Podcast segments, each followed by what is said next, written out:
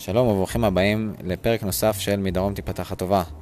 אני מזכיר לכם שהפודקאסט הזה הוא חלק מקהילת מדרום תיפתח הטובה בפייסבוק, ואתם מוזמנים להצטרף לקהילה הזאת, מוזמנים להצטרף לשיתופי פעולה, לתוכן, ללמידה, ובאמת לראות איך ביחד אנחנו מקדמים את היזמות החברתית באזור הדרום. ראיינתי בפרק הזה את אלון גייר, דיקן הסטודנטים במכללת ספיר, בן אדם מדהים, באמת מפעיל שם פרויקטים מדהימים וסיוע מדהים לסטודנטים. ממש היה מרגש לשמוע איזה פעילות מדהימה קורית שם, ואיזה תמיכה סטודנטים מקבלים, ואיזה פרויקטים אה, נפלאים קורים שם במכללת ספיר. אני ממש נהניתי והתרגשתי. בטוח שגם אתם תהנו ותתרגשו. אז באמת, שיהיה לכם פרק כיפי, ושיהיה לכם סבבה.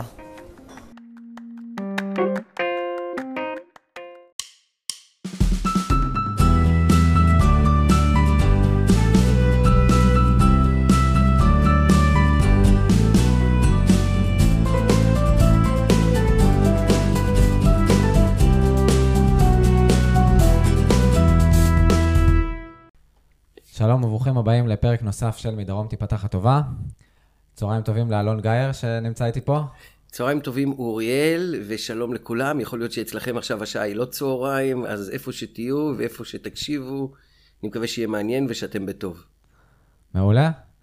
אז אה, טוב, בוא ניכנס. אתה היום אה, דיקן הסטודנטים במכללת ספיר, אני צודק? אתה צודק, אני דיקן כבר אה, לא מעט שנים. פעם הייתי הדיקן הכי צעיר בארץ, אולי היום הדיקן, לא יודע אם הכי מבוגר, אבל כנראה הכי ותיק בארץ מכל הדיקנים. אז אולי תסביר לנו מה זה בעצם אומר להיות אה, דיקן סטודנטים, מה זה בכלל המוסד הזה, מה זה התפקיד הזה? דיקן סטודנטים זה כל אה, בעל תפקיד בתוך כל מוסד אקדמי שאחראי על רווחת הסטודנט, חלוקת מלגות, אה, מעורבות חברתית, פעילות קהילתית, נגישות, לקויי למידה, מילואים של סטודנטים.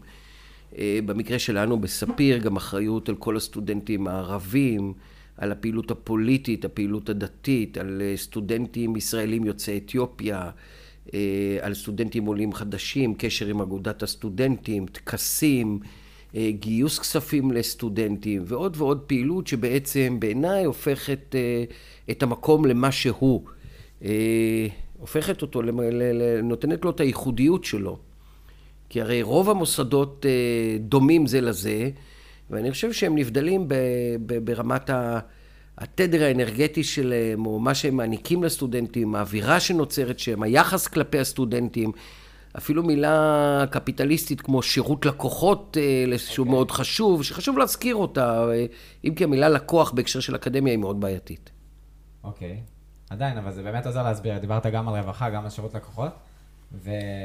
הייתי שמח להבין קצת שאלה טכנית, מאיפה מגיעה, מגיעה המילה דיקן? אני, כפי שאני זוכר, זאת אומרת, אתה מתקיל אותי, אבל בכל זאת, אה, גם אני בדקתי את זה, אני חושב שזו מילה מלטינית, מהמילה, אה, מהביטוי עשר, ואני חושב שזה היה אה, ביטוי למפקדים בצבא הרומי, ואיכשהו זה התגלגל לאקדמיה אירופאית, שתפקידו מנהל, בדרך כלל ברוב האוניברסיטאות יש דיקן סטודנטים, אבל יש גם דיקני פקולטות. אז בוא נגיד מלטינית, רומית, והגענו עד הלום. אז בעצם זה סוג של מנהל. כן. טוב, שיהיה. כן. האמת היא, אז דיברנו מה עושים היום, מה אתה עושה כדיקן ספיר, ואפשר לחזור להתחלה. האמת, בוא נחזור להתחלה של ההתחלה. כשאתה חושב על עצמך, באיזה נקודה מצאת את עצמך שאתה מתחבר לעולם הזה של יזמות חברתית, של עשייה חברתית? אני חושב שזה בא לי, זה בא לי מהבית. אבא שלי הקים את התנועה לזכויות האזרח בבאר שבע בשנת 1973, ותמיד היה פעיל בה. עשרות שנים, כמעט עד ימים אלה. אה, וזו הייתה הדוגמה שראיתי בבית. אני חושב שגם בתחילת שנות ה-70 זה שיח שכמעט לא היה קיים בחברה הישראלית. אה, והוא היה קיים אצלי בבית בלי, בלי איזה טררם גדול, כחלק, כחלק מהחיים. אה, ובסופו של דבר זה גם נכנס אליי, וגם אני חושב שאנחנו משפחה מאוד פוליטית, פוליטית במובן של אכפתיות למה שקורה פה בחברה. אה, אנחנו חמישה אחים שגדלנו בבאר שבע, ותמיד יש ויכוחים סוערים בינינו, אה, בין, בין כל האחים, ומריבות, ואימא שלי, זכרה לברכה, הייתה צריכה להשתיק אותנו, והבנות שלי תמיד אומרות כשבאים אליי הביתה תמיד יש ויכוחים פוליטיים. הבנתי. אז אתה אומר, כבר מהבית גדלת על זה, ואיך התחברת לזה בפועל? בכל זאת היית צריך לגדול, להתבגר. למצוא את עצמך? אני חושב שמעורבות חברתית היא קודם כל איזשהו, גם נושא של חינוך, הוא גם אולי נטייה פסיכולוגית. האם מעניין אותך מה שמחוץ עליך? הנטייה האנושית הטבעית היא נטייה אינטרסנטית, לפעול למען האינטרס שלך. אה, ולראות אה, הרבה פעמים את עצמך, אבל חלק, חלק גדול גם מהנטייה האנושית זה גם לראות את הזולת ולראות את החברה. אה, וזה גם, אני חושב שזה נטייה פסיכולוגית אישית, וגם מאיזה בית ומאיזה סביבה גדלת. אז פשוט הלכת לתנועת נוער, בצבא מצאת את עצמך בתפקידים כאלה אחרי לא, הצבא? מתי זה התחיל להתממש? הייתי בתנועת נוער. הייתי בתנועת נוער, אני לא חושב שערכים, לא יודע עד כמה, עד כמה זה היה מפותח כמו היום. גם למדתי בבית ספר חקלאי אה, אשל הנשיא, ששם גם הייתה, היה, האוריינטציה הייתה אה, חברתית, כי הייתי בסוף שנות ה-70, תחילת שנות ה-80, אוריינטציה חברתית מאוד ואכפתית מאוד. אה, זהו, זה היה תמיד מסביבי, וזה תמיד דבר שהיה קיים. אוקיי. Okay. טוב, אז אני נראה לי אתגלגל אה, קדימה, נדלג על איזה שנים מאז שהיית נער באשל הנשיא, ובשלב מסוים קיבלת את המינוי לדיקן הסטודנטים בספיר, שזה כן. כבר לפני 17 שנה בעצם, מה זה? תחילת נכון. שנות האלפיים. כן, 2002. 2002? לא יאמן, אני מתבייש להגיד את השנה הזאת בכלל. עוד לא היה פייסבוק. עוד לא היה פייסבוק, עוד לא היו, אני חושב, טלפונים ניידים היו בקושי כאלה. זאת אומרת, היו לא, מתחת להקשרים של החרדים, זה היה כאילו...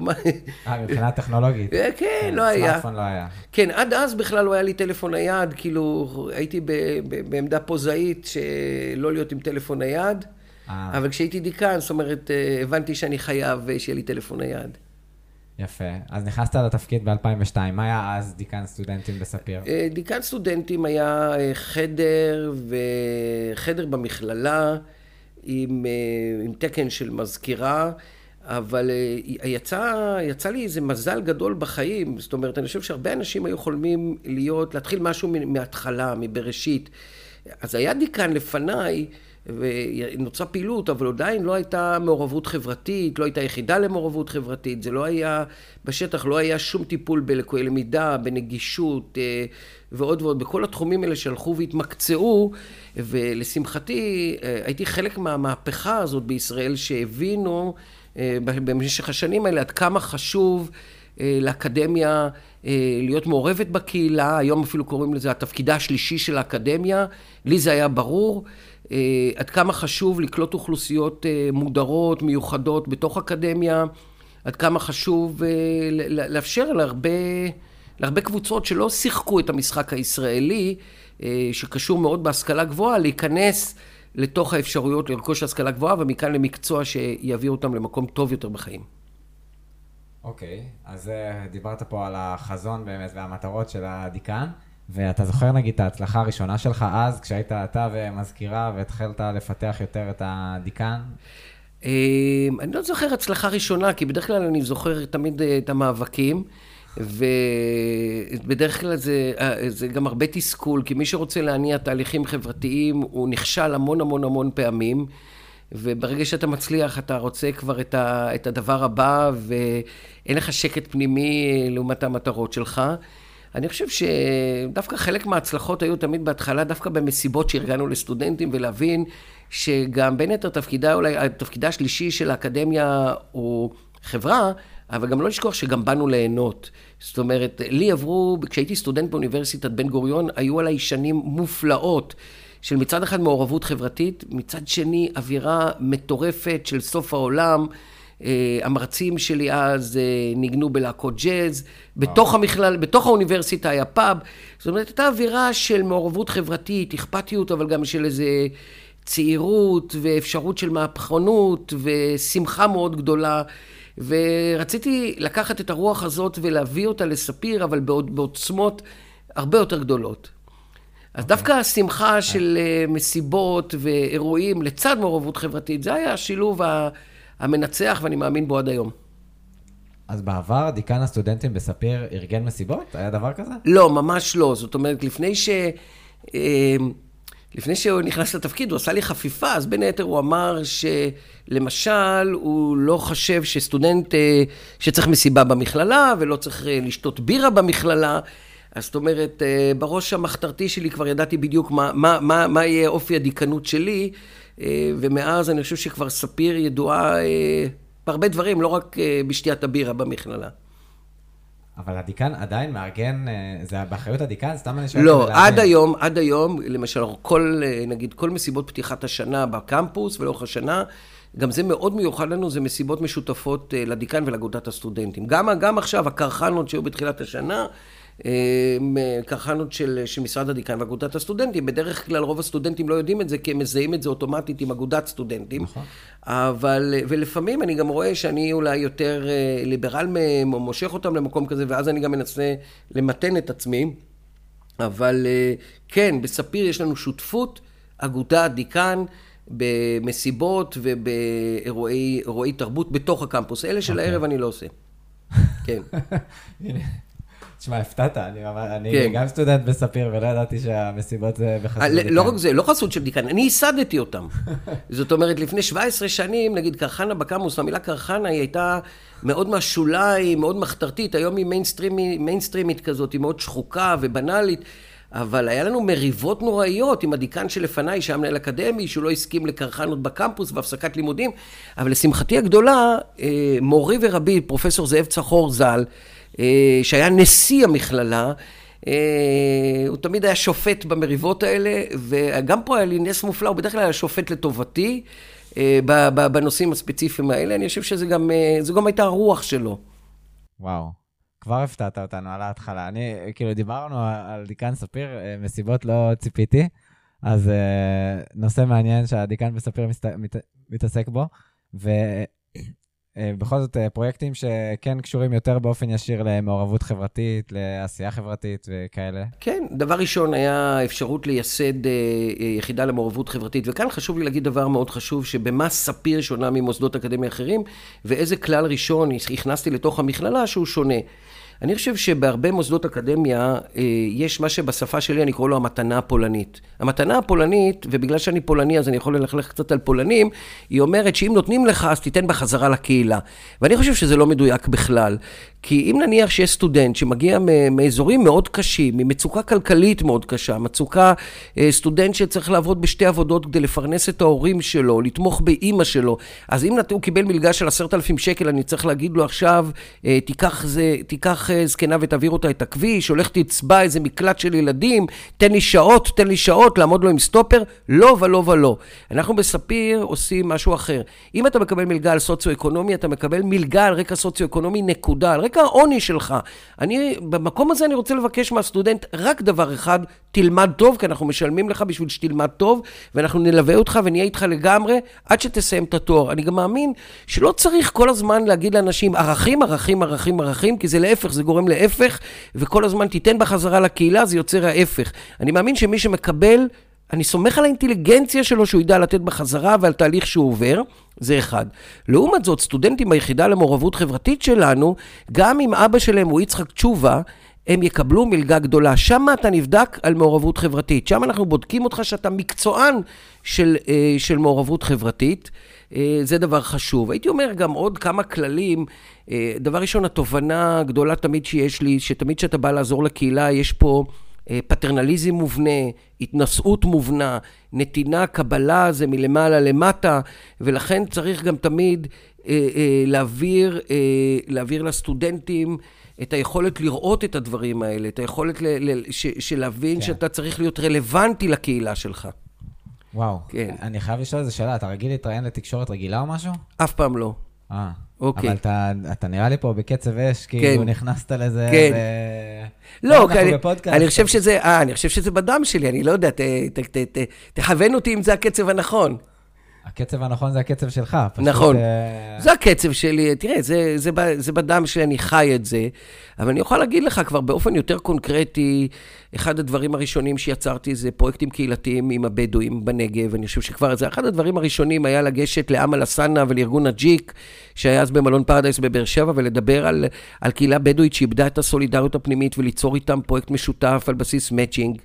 אה, ולאחר מכן ליצור, אה, אני חושב שמרבית הפרויקטים שלנו בשדרות, אני נולדתי וחייתי בבאר שבע, היום אני חי בגדרה. אה, אבל רוב חיי חייתי בבאר שבע, ואני ראיתי מה המשמעות של אוניברסיטה בתוך קהילה, את החיבור של אוניברסיטת בן גוריון לסביבה. אה, רוב, אני הייתי בשכונה ג' ו, וראיתי את הפעילות הסטודנטיאלית, ולכן היה לי מאוד חשוב, עוד לפני ששדרות הייתה על ראש שמחתנו בגלל אירועים ביטחוניים, זאת אומרת, היה לי ברור ש... רוב הפעילות הסטודנטיאלית תהיה בשדרות, והיום, כבר אחרי כל כך הרבה שנים, זה פשוט אימפריה של מעורבות חברתית וקשרים מדהימים עם שדרות עצמה. אז אה, אני אומר, המון פרויקטים בתוך אה, שדרות, אה, וככל גם, ככל שגדלה הפעילות, מטבע הדברים גם קצת התרחקתי, כי נהייתה ליחידה הזאת מנהלת, מנהלת, אני חושב, מדהימה בשם קמילה, וצוות שהיא דמות בפני עצמה. קמילה סיימה, אם אני... קמילה סיימה, היום היא מנכ"לית של תוצרת הארץ, וזה מרג... מרגש מאוד, והתהליך שהיא עצמה עברה, מהיותה סטודנטית שבודקת אה, ובודקת את העולם ומסתקרנת לעמדה של אה, מנהיגות אה, ועוצמה חברתית, רוחנית וניהולית. אוקיי. Okay. אני רוצה רגע לפרק את מה שאמרת בהתחלה. בעצם התייחסת לזה שהדיקן הוא נותן תמיכה לסטודנטים כתמיכה לסטודנטים. כן. זה פעילות אחת, ופעילות אחרת זה המעורבות חברתית. אז כן. בוא נתייחס רגע ל... לתמיכה בסטודנטים. מה, מה בעצם התהליך שקורה שם? התהליך שלנו הוא גם, הוא תהליך מיוחד. אחד, אני זוכר שאיך שנכנסתי להיות דיקן, עשיתי מסע בארץ בין משרדי דיקן שונים כדי להבין מה זה, מה הפירוש להיות דיקן, ללמוד, ללמוד את הנושא ולקרוא עליו כדי להבין. וכשהגעתי לאחת האוניברסיטאות, שאלתי את מי שאחראית על המלגות, אם קורה לה שהיא מעבירה אה, כסף כאן ועכשיו לסטודנטים שנמצאים במצוקה. אבל לא אשכח את התגובה שלהם, שהיא אמרה, אל תאמין להם, אל תאמין להם. ו, וכמובן, אני, הרבה פעמים כשאנשים אומרים לי משהו, אני יודע בדיוק איך לעשות את ההפך. וזה זה, זה טוב, בגלל זה טוב לחקור, כי אתה יודע מה אתה רוצה להיות ומה לא. אז לכן אחד הדברים זה לתת לסטודנטים כסף כאן ועכשיו, לסטודנטים במצוקה, לא לקשקש יותר מדי בשכל. אדם במצוקה, אה, לא, הוא צריך שיעזרו לו, הוא צריך שיעזרו לו כאן ועכשיו, וצריך שיכילו אותו, ואפילו גם יכילו את הטעויות שלו. אז אני אומר, דבר ראשון זה לעזור לסטודנטים שנמצאים במצוקה. עכשיו, הנושא מצוקה הוא בעייתי, כי בדרך כלל מצוקה, כל מצוקה של כל אדם היא בעיני עצמו. אה, נכון. לכן הפכתי להיות, אה, אני אומר, אה, לצערי וגם לשמחתי, דוקטור לסבל, וגם... אני יכול לתאר לעצמי. כן, ובכלל, לסבל האנושי. ובכלל, אה, גם למזכירות המשרד ולעובדות המשרד, אני אומר שמי שיכול לעבור את סף דלתי זה רק אנשים סובלים. אלה שיש להם ואלה שאוהבים, ולהורים שלהם יש את מה שיש, שילכו לאימא שלהם, שילכו לאבא שלהם, והם גם ישיגו אותי ככה, כי ישראל היא מדינה מקומבנת, הם ישיגו אותי דרך איזה מרצה שיתקשר אליי וכל מיני כאלה. לכן, קודם כל זה לעזור לאנשים במצוקה, זה להפוך את הפירמידה. הדבר השני, אני קורא לו לדובב את המצוקה. לא תמיד אנשים במצוקה יודעים uh, להגדיר את המצוקה שלהם. הם פוחדים מהשררה, הם פוחדים מהגיל, הם פוחדים מאיזה סטודנטית ואני uh, יכול להיות גבר וזה יכול להיות עניין של מוצא. אז זאת אומרת, לדובב את המצוקה, לגלות את הדברים שבאמת מציקים. והדבר האחרון, יש לנו מלגות מאוד גדולות, uh, ו... פה במקרה הזה הסטודנט עצמו לא יודע שאנחנו בוחרים אותו, לא הוא בחר אותנו. ואני אתן לך דוגמה, זה אפשרי? אתה יודע אם זה אפשרי. אוקיי, בכיף. לפני אה, חצי שנה, אה, זומנה אליי סטודנטית, והיא דיברה איתי, ו... היא שוחחה איתי והיא שאלה למה, זאת אומרת, התחלתי לדבר איתה והיא שאלה למה בעצם זומנה, ולמען אה, הדיוק, אני שאלתי אותה אם יודעת למה היא זומנה, אז היא אמרה בגלל מלגה, אבל אני יודעת, הרבה חברות שלי הגישו טופס מלגה, ולמה אני זומנתי? אז אמרתי לה, תראי, יש לנו איזושהי שיטה במכללה, אנחנו בוחנים את טופסי המלגה, ויש כמה מילות קסם, יש איזה buzzwords הזה, ואם אני רואה אותם בטופס... אתה בטוח שאתה רוצה להגיד את זה בפודקאסט? כן. אוקיי. Okay. אם אני רואה אותם בתוך, uh, בתוך הטופס, uh, כן, זה חשוב, כי uh, אי, אפשר, אי אפשר לזייף בדברים האלה. אוקיי. אוקיי? וגם אם מי שיזייף, אז uh, בסדר, אני לא, לא אתייחס לזה. והמילים... אה, המילים הם, אה, להפך, אני חושב שזה חשוב להגיד אותם בפודקאסט, כי, כי בטוח אם ישמעו אותנו, אה, כל המין האנושי, או לפחות... מאות אלפי המאזינים. מאות אלפים ישמעו, אז אני חושב שאפשר ללמוד פה מאיזה, מצורת חשיבה. והיא אמרה לי, איזה מילים? אמרתי לה, תראי, אם אנחנו רואים בטופס סטודנטים שיצאו מהבית למשפחת אומנה, אם אני רואה בטופס הורים שחיים מקצבת נכות, אם אני רואה ניסיונות אובדניים בקרבה ראשונה, אח או אבא או אימא, או התמכרויות של בן משפחה מדרגה ראשונה, אני אומר לעובדים, תשימו את הטופס בצד, אני רוצה לדבר עם אותו סטודנט, אני לא צריך יותר מדי ברגע שאני רואה את האחת מעשר המילים האלה. אז ברגע שאמרתי את זה, ככה קצת החבירה וקצת רעדה, והתחילה לבכות. ואמרה שאבא שלה הוא אלכוהוליסט שניסה להתאבד לפני חודש. עכשיו, אה, עכשיו, זאת אומרת, זאת ה, זו, זה חלק מהאמירה שלנו, אה, בעצם, זאת גישה בעצם, א', היא פרואקטיבית. אנחנו לא מחכים שהסבל יגיע למפתן שלנו, אנחנו מחפשים אותו כמו שקוראים, כמו שאנשים מחפשים יהלומים באדמה. אה, כי אני חושב שאם יש סטודנט במצוקה, ויש לו פוטנציאל אקדמי, זה חסד מופלא. זה, זה דבר מופלא, זאת אומרת שאתה מאפשר לו, מאפשר לו את, ה, את הלימודים האלה ו, ועוזר לו. אז אני אומר, זה חלק אחד. הדבר השני, זה מה שאנחנו בונים, או אני הבניתי, אה, מעטפת לא, לאותם סטודנטים מיוחדים, שאפשרי, אה, זאת אומרת, הטלפון שלי ניתן ויש קשר ישיר.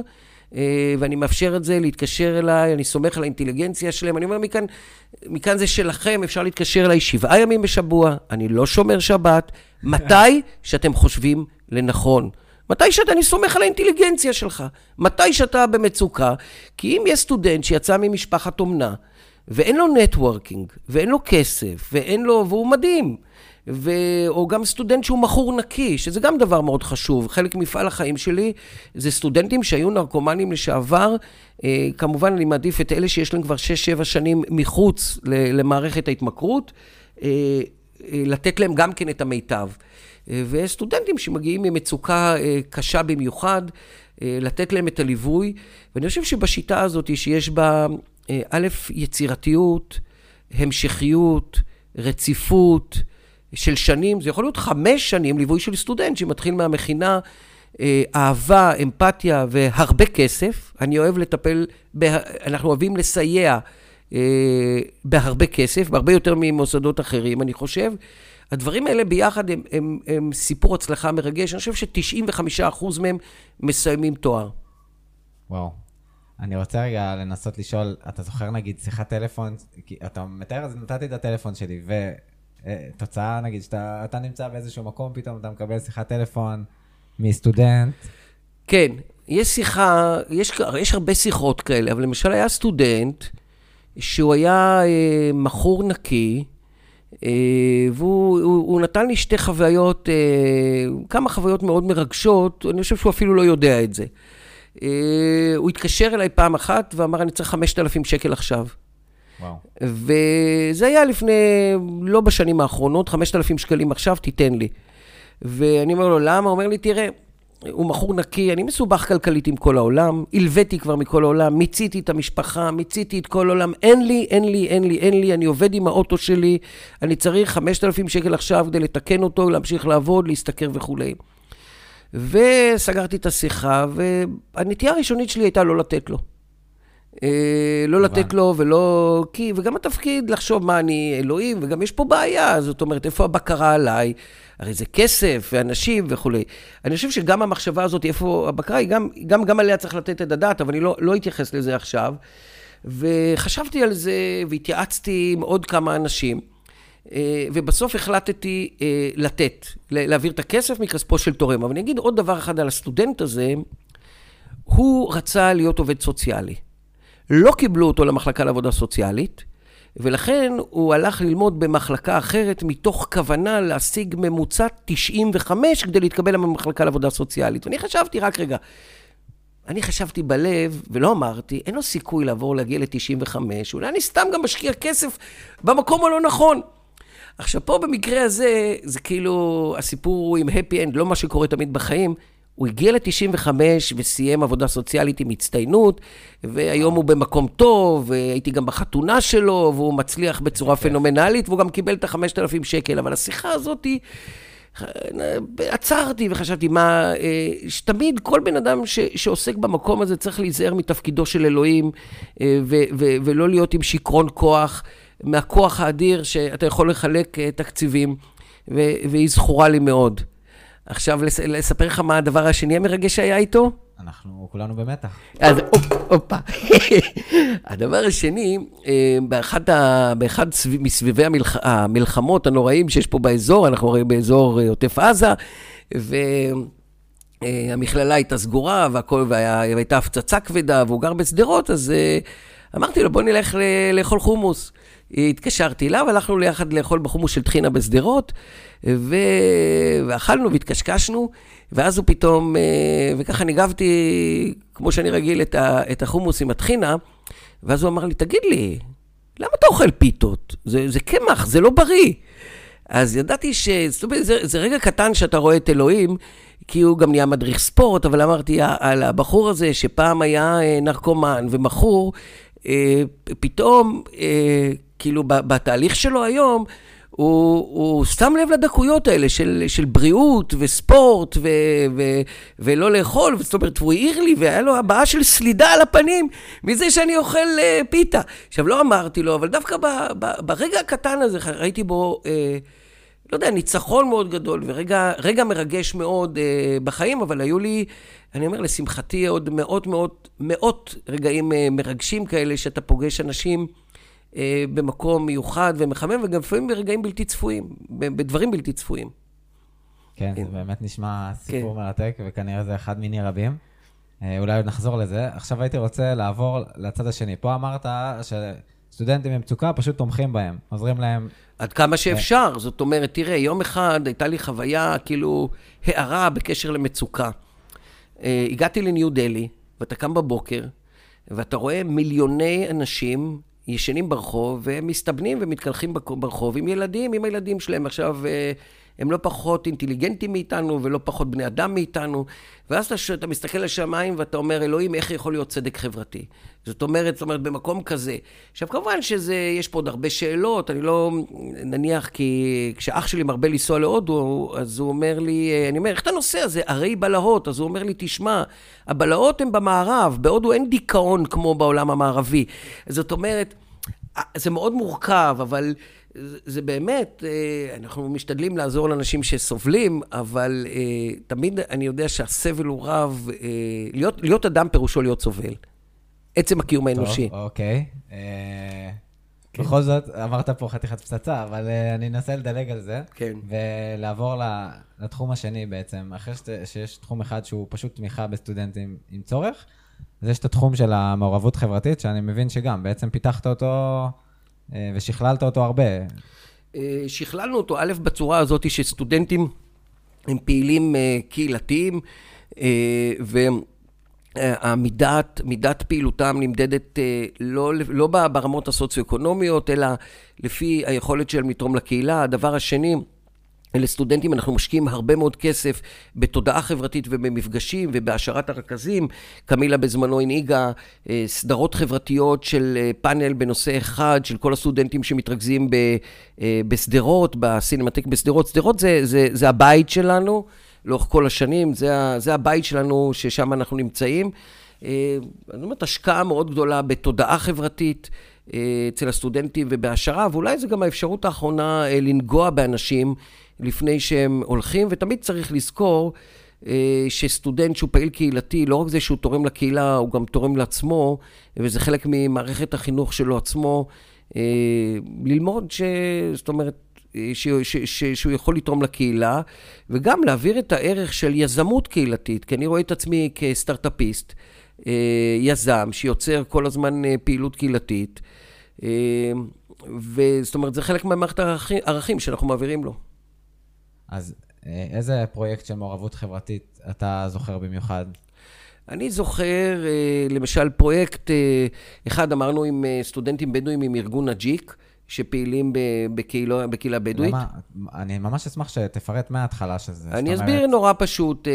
שליש מאוכלוסיית הנגב הם, הם, הם בדואים, חצי מהם גרים ביישובים לא מוכרים. אם מסתכלים ממרום הלוויין, רואים שב, שארץ ישראל... מדינת ישראל, בין גדרה לחדרה, אין יותר אדמות, זאת הפכה להיות המדינה הצפופה ביותר, אה, אחת הצפופות בעולם, לא כמו בראשית התנועה הציונית. זאת אומרת, יתרת הקרקעות של מדינת ישראל נמצאת בנגב. זה המקום היחידי, מדינת ישראל תגיע לנגב לא בגלל בן גוריון ולא בגלל חזון, אלא פשוט כי נגמרו אדמות. וזאת האופציה היחידה להתרחב. ומה לעשות, שליש מאוכלוסיית הנגב הבדואים, ובלי להיכנס פה בכלל לשום אה, שאלה אחרת, אה, אם אתה לא תדע אה, להסתדר איתם ולחיות איתם טוב כי הם, כי הם, כי הם אזרחים שווי זכויות שלא מקבלים שוויון זכויות, אז אנחנו אבודים, כי לתפיסתי העניים והסובלים מענישים את החברה בעוניים ובסבלם. ומי שלא מבין את זה, יש לו בעיה. טוב, ותכלס? ותכלס, סטודנטים שמגיעים לארגון וחונכים ילדים בתוך, בתוך היישובים הבדואים, דוגמת פרח, זה חלק, חלק מהפעילות שיש שם. אני יכול לדבר גם על אה, פרויקט אחר, למשל, אה, הגנה על חושפי שחיתויות. אה, יום אחד הכרתי בחור מדהים שקוראים לו עורך דין חי בראל, שהוא מנכ"ל של עמותת עוגן, שעוזרת ומסייעת לחושפי שחיתויות. אני אגיד במאמר מוסגר שחושפי שחיתויות הם סובלים הרבה פעמים מהתנכלויות, מהתנגדות של המשפחה שלהם, על זה שהם החליטו לעשות את מה שהם עושים. ו... לכן קיימת עמותת עוגן שבאה לסייע להם. עדיין בתוך התרבות הישראלית חושפי שחיתויות יכולים להיתפס כשטינקרים, מלשנים אה, ומודרים חברתית. כל הפעילות של עוגן התחילה לפני עשרות שנים מפעילות של אישה מדהימה שקראו לה מיה קוך, שהיא כבר אה, נפטרה לפני הרבה שנים, שחשפה שחיתויות וניסו לתפור לה תיקים והתעללו בה והיא נלחמה בכולם וניצחה, והקימה את עמותת עוגן, שעכשיו מנהל אותה חי בראל, וגם אני רציתי להגן על חושף שחיתויות שסבל מאוד, וככה הכרתי את חי, וכמובן ברגע שהתחלנו להתקשקש ולהתחבר, אמרנו בוא נעשה פרויקט קהילתי, ואז אה, סטודנטים למשפטים שלנו הם בעצם סטאג'רים אצל חי בראל, בפעילות, אה, בפעילות על חושפי שחיתויות בנושא הזה, ולכן זה גם מראה על הקריאייטיב של, של היחידה למעורבות חברתית, אה, רמה מאוד יצירתית, שיש לנו את היכולת אה, ליצור כאלה פעילויות, אבל באופן כללי, יש עוד עיקרון שמנחה אותנו בעבודה במעורבות חברתית, רוב הפרויקטים הם תמיד עם שותפים. אף פעם אנחנו כמעט לא לבד. אה, הרבה שנים הקמנו את הבית קפה בסינמטק בשדרות. עם עמותת עלם, זה היה שותפות של 13 שנים, עכשיו זה עם גוונים, עם שותפות אחרת. מה זה אומר הבית קפה הזה? זה היה בית קפה שבו אה, סטודנטים עם עובדת סוציאלית חנכו נוער בסיכון שהיו המלצרים אה, במקום אה, והיו פעילים. ואני חושב שזאת פרקטיקה נפלאה לשיקום, לעזרה. זה פעל 13 שנים, כמובן, עם עמותת עלם. אני חושב שאולי אחד הפרויקטים הראשונים או הפרויקט המיתולוגי שבו הייתי שותף, זה עם הפוך על הפוך.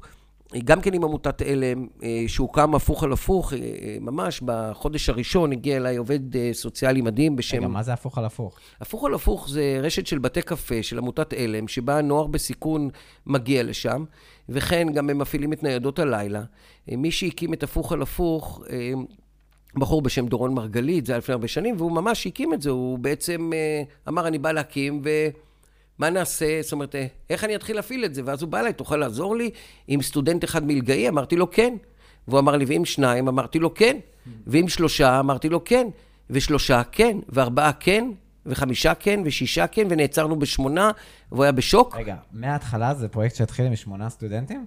כן, משם מלכתחילה. אבל עד היום, כל המימון של כל הסטודנטים, לאורך 17 שנים, בהפוך על הפוך בניידות הלילה, בא ממשרד הדיקן. זה מיליוני שקלים, אבל מיליוני שקלים, ושותפות אה, מדהימה. ואני חושב שאחד הדברים הנפלא, הנפלאים בעולם הקהילתי, אה, שהוא לא בא מהמקום הקפיטליסטי. זאת אומרת, אה, יש, יש עמימות נעימה, יש שותפות טובה. הרבה פעמים אתה מכסה, אתה מוותר בענייני כספים, אתה לא תובע. אני לא זוכר, למרות ש... אם ניקח את כל השנים האלה, מדובר ב-100 מיליון שקל, לא יודע כמה. אף פעם לא היה עימות כלכלי, אף פעם לא הייתה תביעה. זאת אומרת, יש הסכמיות. בין אנשים קהילתיים יש איזושהי הסכמיות בסיסית. לא שהאגו לא משחק תפקיד, הוא משחק תפקיד, אבל לא כמו בעולם... אה, בעולם הקפיטליסטי, בעולם הכלכלי, אה, יש פה משהו אחר שהוא יותר, יותר נעים ויותר נינוח, וחלק גדול, מה שאנחנו עושים זה תורת השותפויות. זאת אומרת, יש לנו שותפויות עם, אה, עם עלם, עם גוונים, עם קרן רש"י, עם קציר, עם מרכזי צעירים, מרכז צעירים בשדרות, אשדוד, באר שבע. אני יכול לתת עוד דוגמה לתחילת הפרויקט, זה כש... לפני 17 שנים, כשרוביק דנילוביץ' המיתולוגי, שהיום הוא מיתולוגי, אבל אז... אה, הוא עדיין חי. הוא כן, לא, לא, לא, היום הוא ראש עיר מיתולוגי. ראש, אני חושב שהוא אחד ראשי העיר אה, שכבשו מקום בלב של אזרחי ישראל, והוא גם שינה את באר שבע, עיר הולדתי, ללא הכר. אה, וזה גם מראה איך מנהיגות יכולה לשנות סביבה בצורה, בצורה מדהימה. ואז או שהוא היה סגן ראש עיר, אה, כן. אה, או אחראי על מחלקת נוער, ובאתי אליו ואמרתי לו, תשמע, בואו נעשה, תיקח, תטפח את הצעירים ונעשה מאצ'ינג למלגות, וניצור מלגות לעיריית באר שבע, ובמקום יצרנו שותפות. ואני זוכר שהייתי השותף הראשון, ואחרי זה, כמו במקרה של אג'יק עם ארגוני הבדואים, יצרתי את השותפות, ופתאום אחרי חמש שנים אני מגיע לטקסים, וקורה שם משהו מדהים. אף אחד לא מכיר אותי, וזה בסדר, ויש שם מאות אנשים ומאות שותפים, וזה מרגש. עכשיו, אני חושב שזה גם העניין, כשאתה עושה פרויקט קהילתי, ההצלחה שלו יכולה הרבה פעמים גם לגרום להשכחה שלך, וזה בסדר, זה סיפור ההצלחה. סיפור ההצלחה שהוא הופך להיות נחלת הכלל, הוא הופך להיות מודל, והקשר בינך לבין אותו ארגון כבר לא חשוב כל כך במובנים האלה. אה, וזה מה שהיה במצ'ינג עם עיריית באר שבע. אני חושב שמכאן גם רוביק, הצמיחה שלו, הצמיחה לפופולריות מאוד גדולה, שהוא הבין ראשון את המצוקה של צעירי ישראל שננטשו על ידי מדינת ישראל. עכשיו, אז אני אומר, היום, ב-15 שנים האחרונות, כמובן, לא להתבלבל, יש תהליך מאוד uh, שונה. Uh, הוקמו מרכזי צעירים בכל הנגב, בכל הארץ, שהבינו את המשמעות של... Uh, של הגילאים האלה, 18, 35, את המשמעות שלהם בתוך הקהילה, וכמה זה יסוד שצריך לטפח אותו. אוקיי. Okay. אה, תשמע, אתה מפציץ, קודם כן. כל, אז ממש אני מעכל את הדברים, אני בטוח שגם המאזינים. ווואי, דיברת על כל כך הרבה פרויקטים. אתה יכול קצת לעשות סדר בעולם הזה של המעורבות חברתית בספיר? איך פחות או יותר זה עובד? מבחינה מערכתית? מבחינה מערכתית יש מערכת שלמה שמגייסת את הסטודנטים. בראש המערכת עומדת היום מנהלת אה, שמיוחדת במינה בשם נעמה היעד, שהיא במקור תושבת אה, דימונה, והתחילה כסטודנטית פעילה, שהפכה להיות רכזת פעילה, והיה ברור לכולנו, אה, אחרי שקמילה המשיכה להיות למנכ"ל את תוצרת הארץ, שהיא תעמוד בראש. אז יש מערכת שלה ושל עובדים שקודם כל עוסקת בגיוס סטודנטים במיון, ממש מיון של כוח אדם לכל עניין ועניין. חשוב לנו, כמו שאמרתי בהתחלה, שיבואו סטודנטים עם מוכנות לפעילות קהילתית. ולמה אני אומר את זה? כי נניח, דיברתי קודם שמי שמקבל מלגה, אני מתנגד לכך של לכפות עליו או לבקש או להתנות במעורבות חברתית. אבל הרבה פעמים לאנשים שעובדים על הישרדות, אין יכולת לתת לאחרים. אני, אני אומר את זה שוב, אנשים שנמצאים במצבים רגשיים קשים, במצבי דחק כלכליים וחברתיים, הם, הם כרגע צריכים, אין להם כוח כרגע לתת לאחרים. זאת אומרת, קודם כל לעשות איזשהו מיון אה, של הסטודנטים. אה, ואפשרות להביא את האנשים המתאימים. הדבר השני, אנחנו מדברים על 35 פרויקטים וואו. קהילתיים, ואני יכול להגיד לך שאני לא זוכר את כולם כבר מזמן, את כל הפרויקטים, כי בשביל זה ישנם ארבעה עובדים ומנהלת שמטפלים בהכל. אה, אני יכול להגיד לך גם שיחידה למעורבות חברתית היא פלטפורמה אדירה לעוד הרבה הרבה פעילויות. אחרות שפתאום מתבררות, אה, והיא פלטפורמה גם לגיוס כספים וגם לגיוס משאבים וגם להמון חיבורים עם אקדמיה. אה, וצריך, עם אקדמיה, עם מחקר אקדמי. למשל, יש עכשיו את הפרויקט של נשיא המדינה אה, הגדול, התקווה הישראלית, שמטבע הדברים, ספיר היא עצמה התקווה הישראלית. ספיר זה התקווה הישראלית, ויש לנו עכשיו כנס בקרוב מאוד גדול, שגוונים לאקדמיה, שהוא מחבר את אנשי האקדמיה שעושים מחקר אה, על הסטודנטים עצמם, אה, וכולו מתרחש עם אנשי היחידה ובתוך היחידה, אה, זה דבר אחד.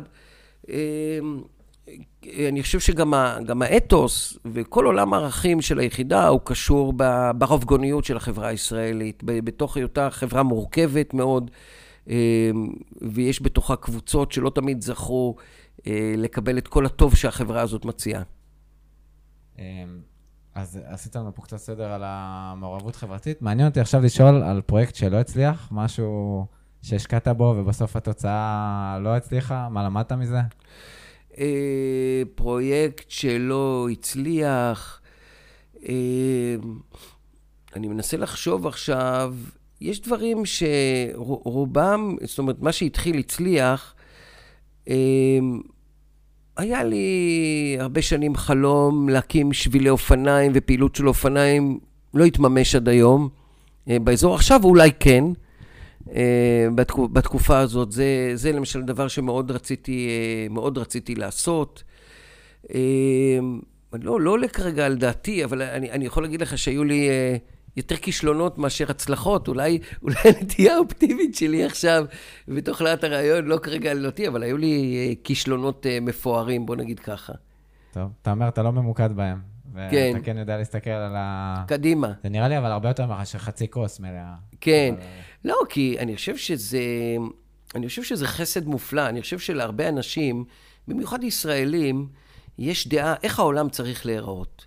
או מה צריך לעשות כדי לשנות. הרי פה אה, תמיד יש את ה... בתוך העיתונות וגם בטלוויזיה את הקלישאה העיתונאית והמשחקית של נהג המונית שיודע הכל, אוקיי? ואיתו אפשר לדבר. אבל זה גם נכון, כל נהג מונית פה, וכל מוכר בשוק, וכל אחד, וכל טכנאי, וכל מהנדס, יש לו עולם מובנה, שלם, והוא מאוד דעתני. ו... ופתאום יש לך את האפשרות לממש את, ה... את העולם, את עולם הערכים שלך, ואיך היית רוצה שהעולם ייראה, ו... וזה מצליח גם. אז אה, בכלל, אה, בכלל נפלא, אה, ההצלחה הזאת. מאוד, מאוד מרגש שזה מצליח, וזה ובאמת נותן משמעות לאנשים, ואנשים לוקחים את החוויה הזאת, את החוויה האקדמית הזאת. אני, יש לי היום פרספקטיבה, כי כבר עברו הרבה שנים, ויש הרבה בוגרים שהם סטודנטים, שהם כבר בשנות ה-40 שלהם, ויש גם יותר, ואתה יכול, הם יכולים לדבר איתך על העבר, עד כמה הוא, כמה הוא עיצב אותם, וכמה הוא היה משמעותי לחיים שלהם.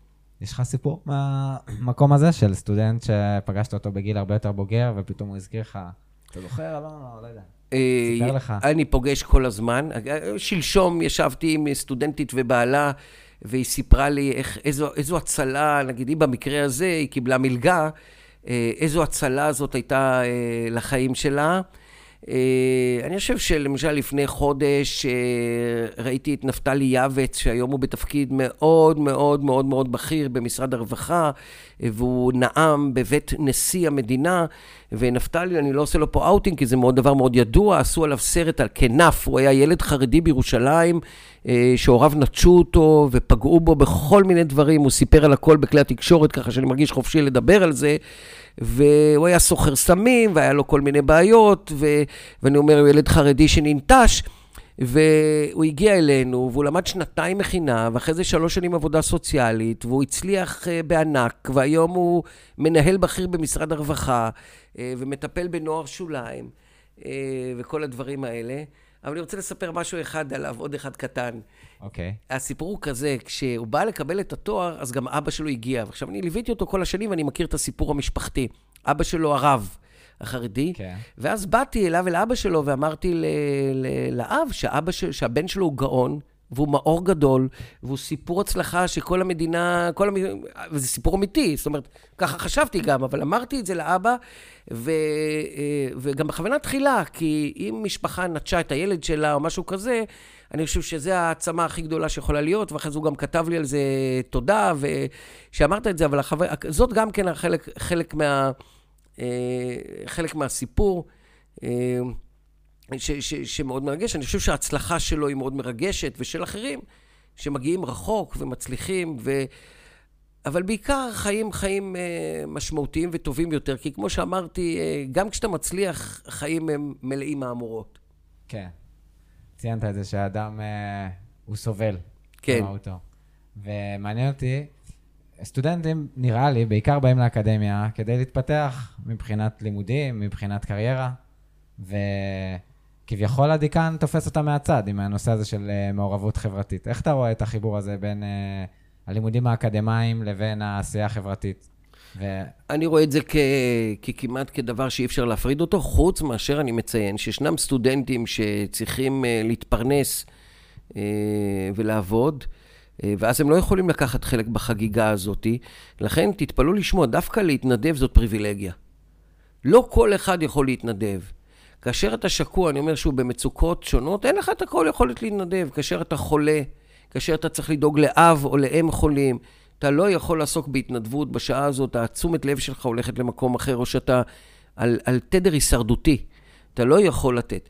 ולכן אני אומר שוב, צריך להבין שמעורבות חברתית היא פריבילגיה, אנחנו צריכים לחנך את כולם למעורבות חברתית, אה, ובדרך כלל יש קשר, אני לא יודע אם, אם תתפלא לשמוע, בין מעמד סוציו-אקונומי גבוה לבין, אה, לבין התנדבות.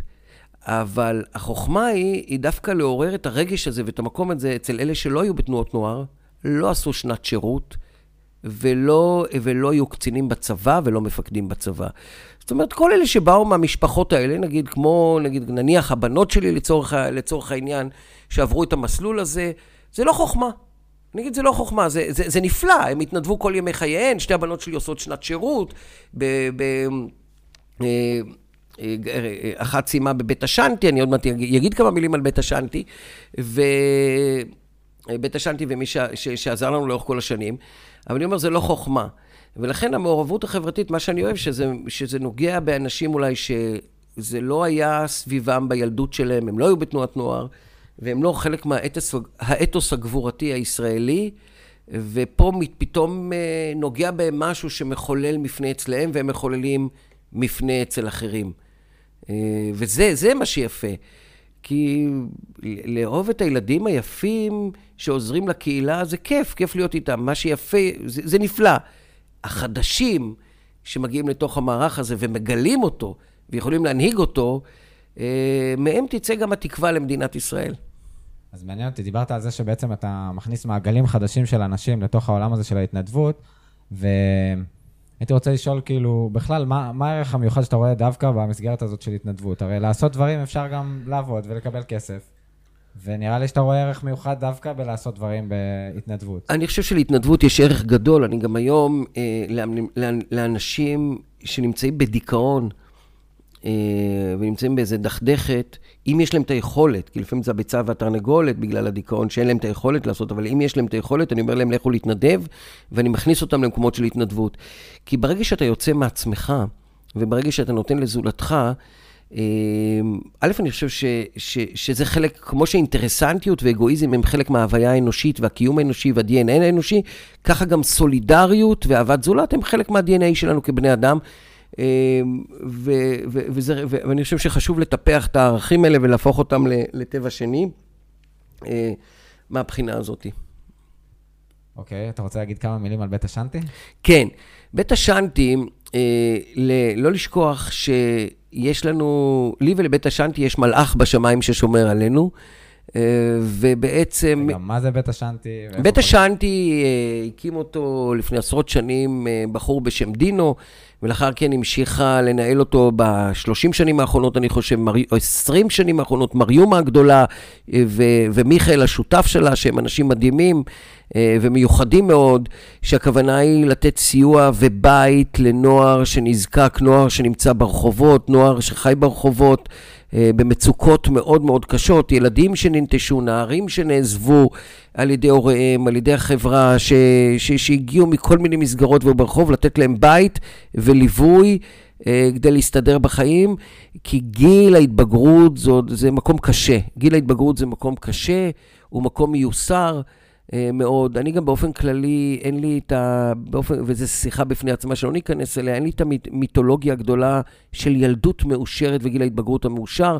אני חושב שאנחנו מתחילים להיות מאושרים, אה, או מגלים, מגלים, מגלים הרבה דברים בגיל, כשיש לך יותר כוח, כשאתה מבוגר יותר, אבל עצם העניין, פגיעה אה, בילדים, אה, במיוחד פגיעה מינית או פיזית, אה, היא תהליך טראומטי וקשה שאנשים לוקחים אותו כל ימי חייהם. בית השנטי נותן להמון ילדים שמגיעים, ונערים שמגיעים ממקומות מאוד קשים, בית ומקום אה, וליווי ואהבה ומיטה חמה ואוכל ודרך ארץ ואומנות וביגוד, ויש שם פה רשת אדירה. זה, זה פנימייה? זה לא פנימייה, זה מסגרת שהתחילה כמקום לא פורמלי.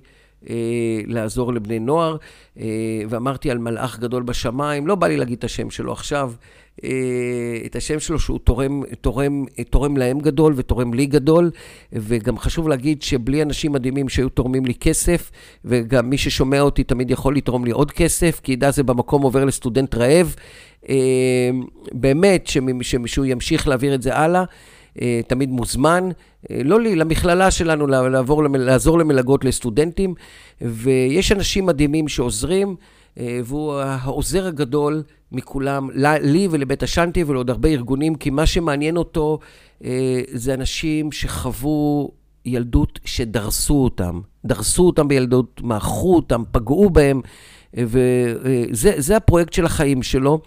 והקשר בינינו נוצר, שאני לפני גם כן 17 שנים פגשתי אותו ואת רעייתו המדהימה, שהיא כמוהו, כמו צדקת שתומכת. זה אומר שיש גם אנשים שהם עשירים מאוד שהם צדיקים, לא להתבלבל. אין, כן. אין צורך בשנאת השירים, אתה אומר. לא, לא, לא. הוא, הוא, לא ראיתי בן אדם עם אכפתיות ורגישות חברתית וחוכמה, חוכמה מטורפת, ואלה מילות, מילים שנאמרים מלב, מלב נקי. ואחרי 17 שנים, עם אכפתיות שלו, לא ראיתי כמוה בימי, בימי חיי. לא, לא ראיתי כזה דבר. אז הוא, הוא אדם שעוזר מאוד לבית השנטי ועוזר לי ועוד להרבה ארגונים, אה, לנוער בסיכון. ומה שקורה לאורך כל השנים, אה, ההסדר הוא שמי שמבית השנטי יש לו פוטנציאל אקדמי ויכולת אקדמית, יבוא וללמוד אצלנו. יבוא וילמד אצלנו. ו... וזה מרגש, כי אני נוסע לבית השנטי ומדבר עם אותו מועמד, ואתה עובר איתו חמש שנים, והוא עובר תהליך uh, מרגש, ואתה מתרגש איתו. זה תהליך ארוך של...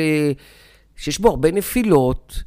אה, ואני אומר שוב, השיטה היא של אנשים שמגיעים מבית השאנטי, או בכלל כאלה שמגיעים מאזור החשיכה, היא שיטה של, כמו שיוהאן קרויף יצר את הטוטל פוטבול, ככה אני קורא לזה טוטל עזרה, אה, זאת אומרת, לתת את הטלפון שלך ולתת עזרה שמכסה אותו מכל הכיוונים. זאת אומרת, אם לסטודנט אה, שמגיע מ, לא רק מבית השאנטי, במצוקה, כשהוא מדבר איתך כואבות השיניים, אז השיניים שלו זה הסיפור כרגע, כאב שיניים, הרופא או מה שהוא צריך, או אם יש לו עודף משקל, אז הספורט או, או, או הדרך שלו לקבל ליווי בתחום הזה, אז זה הדבר הכי חשוב, בין היתר. אז זה הקשר עם בית השאנטי, יש לי קשר ישיר עם, אה, עם אריומה ומיכאל ועם אנשים שם, וגם אה, שנינו יודעים שיש לנו אבא משותף, אז, אה, אז, אז קשר מצוין.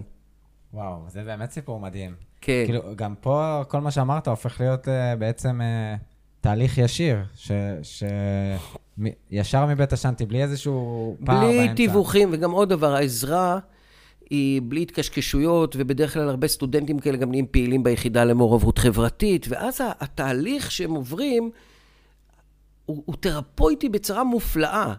כי גם אדם שמגיע מבית עמיד והוא מסיים תואר, הוא חש שהוא עשה משהו בחיים. אוקיי? שהוא, שהוא, שהוא עבר כברת דרך, שהוא מגיע לו איזה צל"ש של משהו. מהבחינה הזאת. אז כל אחד צריך לתאר מה, מה המשמעות של לסיים תואר עבור בן עניים. עבור, אני אפילו לא אגיד בן עניים, מישהו שמגיע ממצוקה ורדיפה, אה, זה אחד. ואז הוא גם פעיל בקהילה, ואז הוא גם לומד שיש, של עזרה קהילתית. אה, ו, והוא רוכש את זה, והחמש שנים האלה, חמש שנים או שלוש שנים של תואר, זה חתיכת זמן, אפשר לעבור תהליך משמעותי שמשנה גורלות. כן, זה באמת סיפורים מדהימים. אז uh, אנחנו ככה מתקרבים לקראת סיום, וחשבתי לשאול גם, uh, מה החזון שאתה רואה לעתיד בדיקן ספיר? אני הייתי רוצה, החזון שלי, תמיד אני חושב, uh, כמו הציווי הקטגורי של כאן, תעשה מעשיך כך שיהפכו להיות חוק טבע כללי. זאת אומרת, הייתי רוצה שהחלום שלי כרגע, זה שבכל מוסד אקדמי במדינת ישראל יהיה משרד, אני קורא לו משרד מתכלל. למה אני מתכוון? Uh, המשרד המתכלל, הוא יאתר כמו שאנחנו עושים, בצורה פרואקטיבית, אה, סטודנטים אה, שנמצא, שבאו, מ, הם היו נוער בסיכון, או נמצאים במצוקה, אה, ועברו, מגיעים ממקום קשה, והוא מתכלל, כי מה שקורה בסטודנטים במצוקה, יש כבר גורמים שמטפלים. אז קרן אחת נותנת 3,000 שקל, קרן אחת 4,000 שקל, ואם הסטודנט הזה צריך 20,000 שקל ועזרה יותר גדולה לאורך כל השנה, אז זאת אומרת, אה, כי אני חושב בדיוק, אני יודע מה העלות של שכר לימוד ומה עלות המחיה של כל סטודנט, ואני לא מתרגש מסטודנט שמקבל 5,000 או 10,000 שקלים, לא מתרגש מזה, כי אני יודע שאם אין לו כלום, הוא צריך יותר מזה, רק כדי לשרוד. אני הייתי רוצה שבכל מוסד אקדמי במדינת ישראל יהיה משרד מתכלל, עם תקציב משמעותי. אחד הדברים שמאוד חשוב לי, אחד העקרונות שאני, חשוב לי לדבר עליהם, הוא תמיד אה, אני לא אוהב את זה שבהרבה ארגונים שעוזרים לקהילה, יש תמיד תת-תקצוב. זאת אומרת, והוא מתבסס על זה שיש עובדים סוציאליים שהם נשמות טהורות, ומרוב שהם רוצים לעזור, הם לא שמים לב שאין להם בכלל, אה, אין להם תקציב אה, הולם לעשות את זה. הייתי רוצה שבכל מוסד אקדמי יהיה משרד עם תקצוב נכון, עם עובד סוציאלי, שהוא גורם מתכלל לסטודנטים שהיו נוער בסיכון, אה, וברשותך אני רוצה להגיד עליהם עוד דבר אחד. בכיף. אוקיי. רגע, רק חשוב להגיד, אנחנו בפודקאסט, אתה יכול להגיד גם חמישה דברים. כן, בסוף זה עריכה. תראה, אני עוד פעם אגיד, את הבנות שלי, ובטח הם לא יאהבו להקשיב לזה, כמה שהן תורמות לקהילה ועושות הכל, הן לא יהיו פורצות דרך. הן לא יהיו פורצות דרך. אבא שלי, ונגיד ההורים שלנו, הפליטים שהגיעו לפה, הם היו פורצי דרך, ואולי אנחנו, הם כבר קיבלו מן המוכן.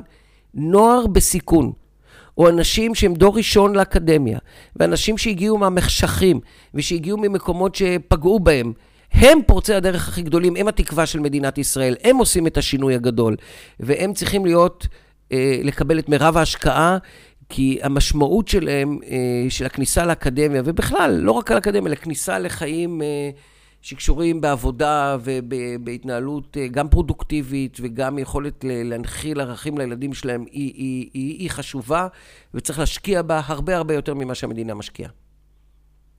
אז אתה אומר, דווקא זה, אתה יודע מה, אני אנסח את זה, תגיד לי אם אתה מסכים.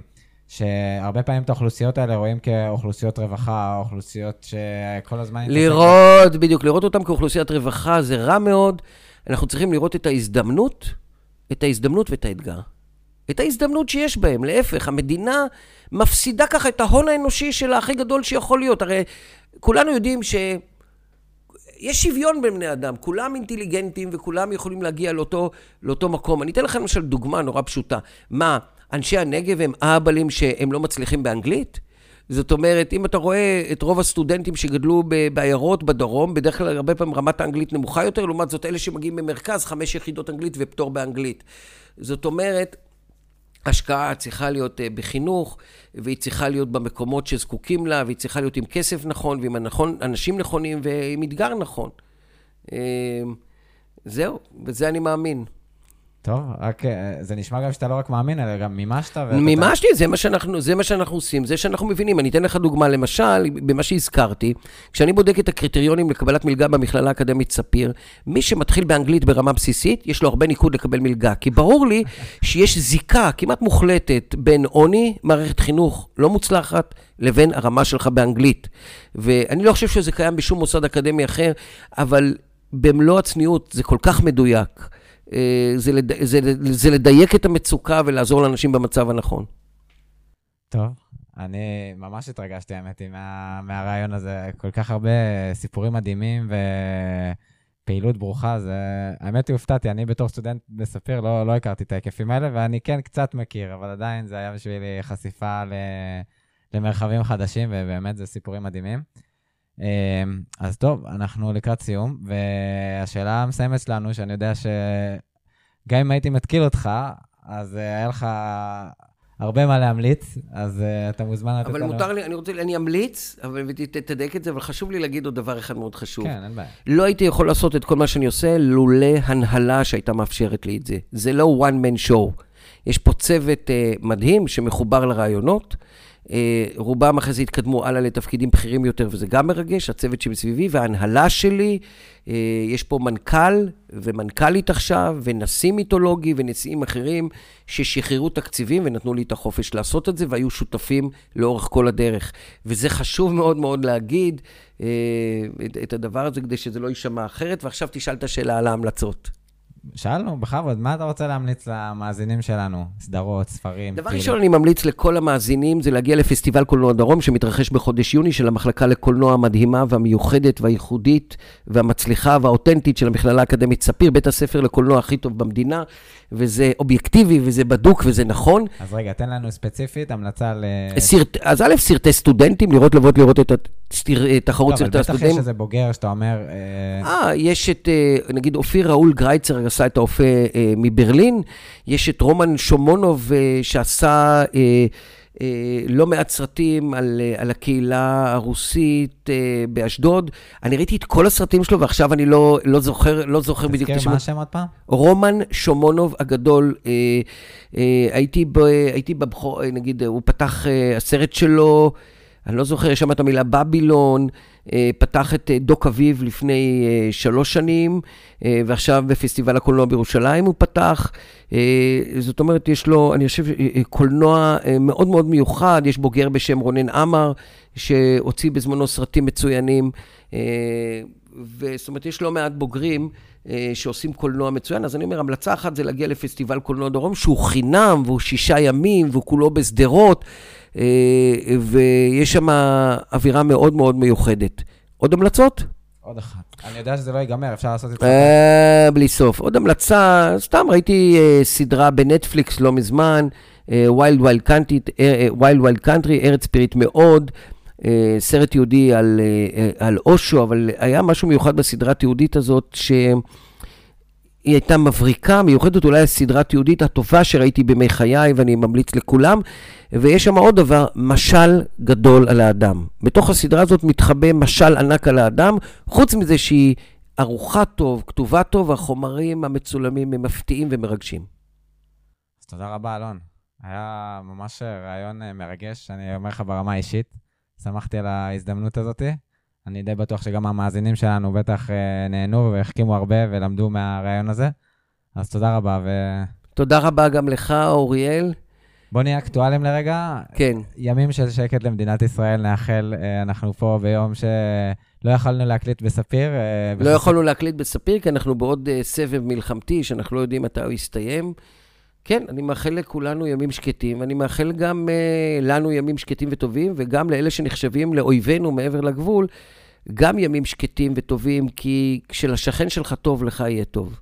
אמן, תודה רבה. אמן, אמן, אמן, אמן. תודה.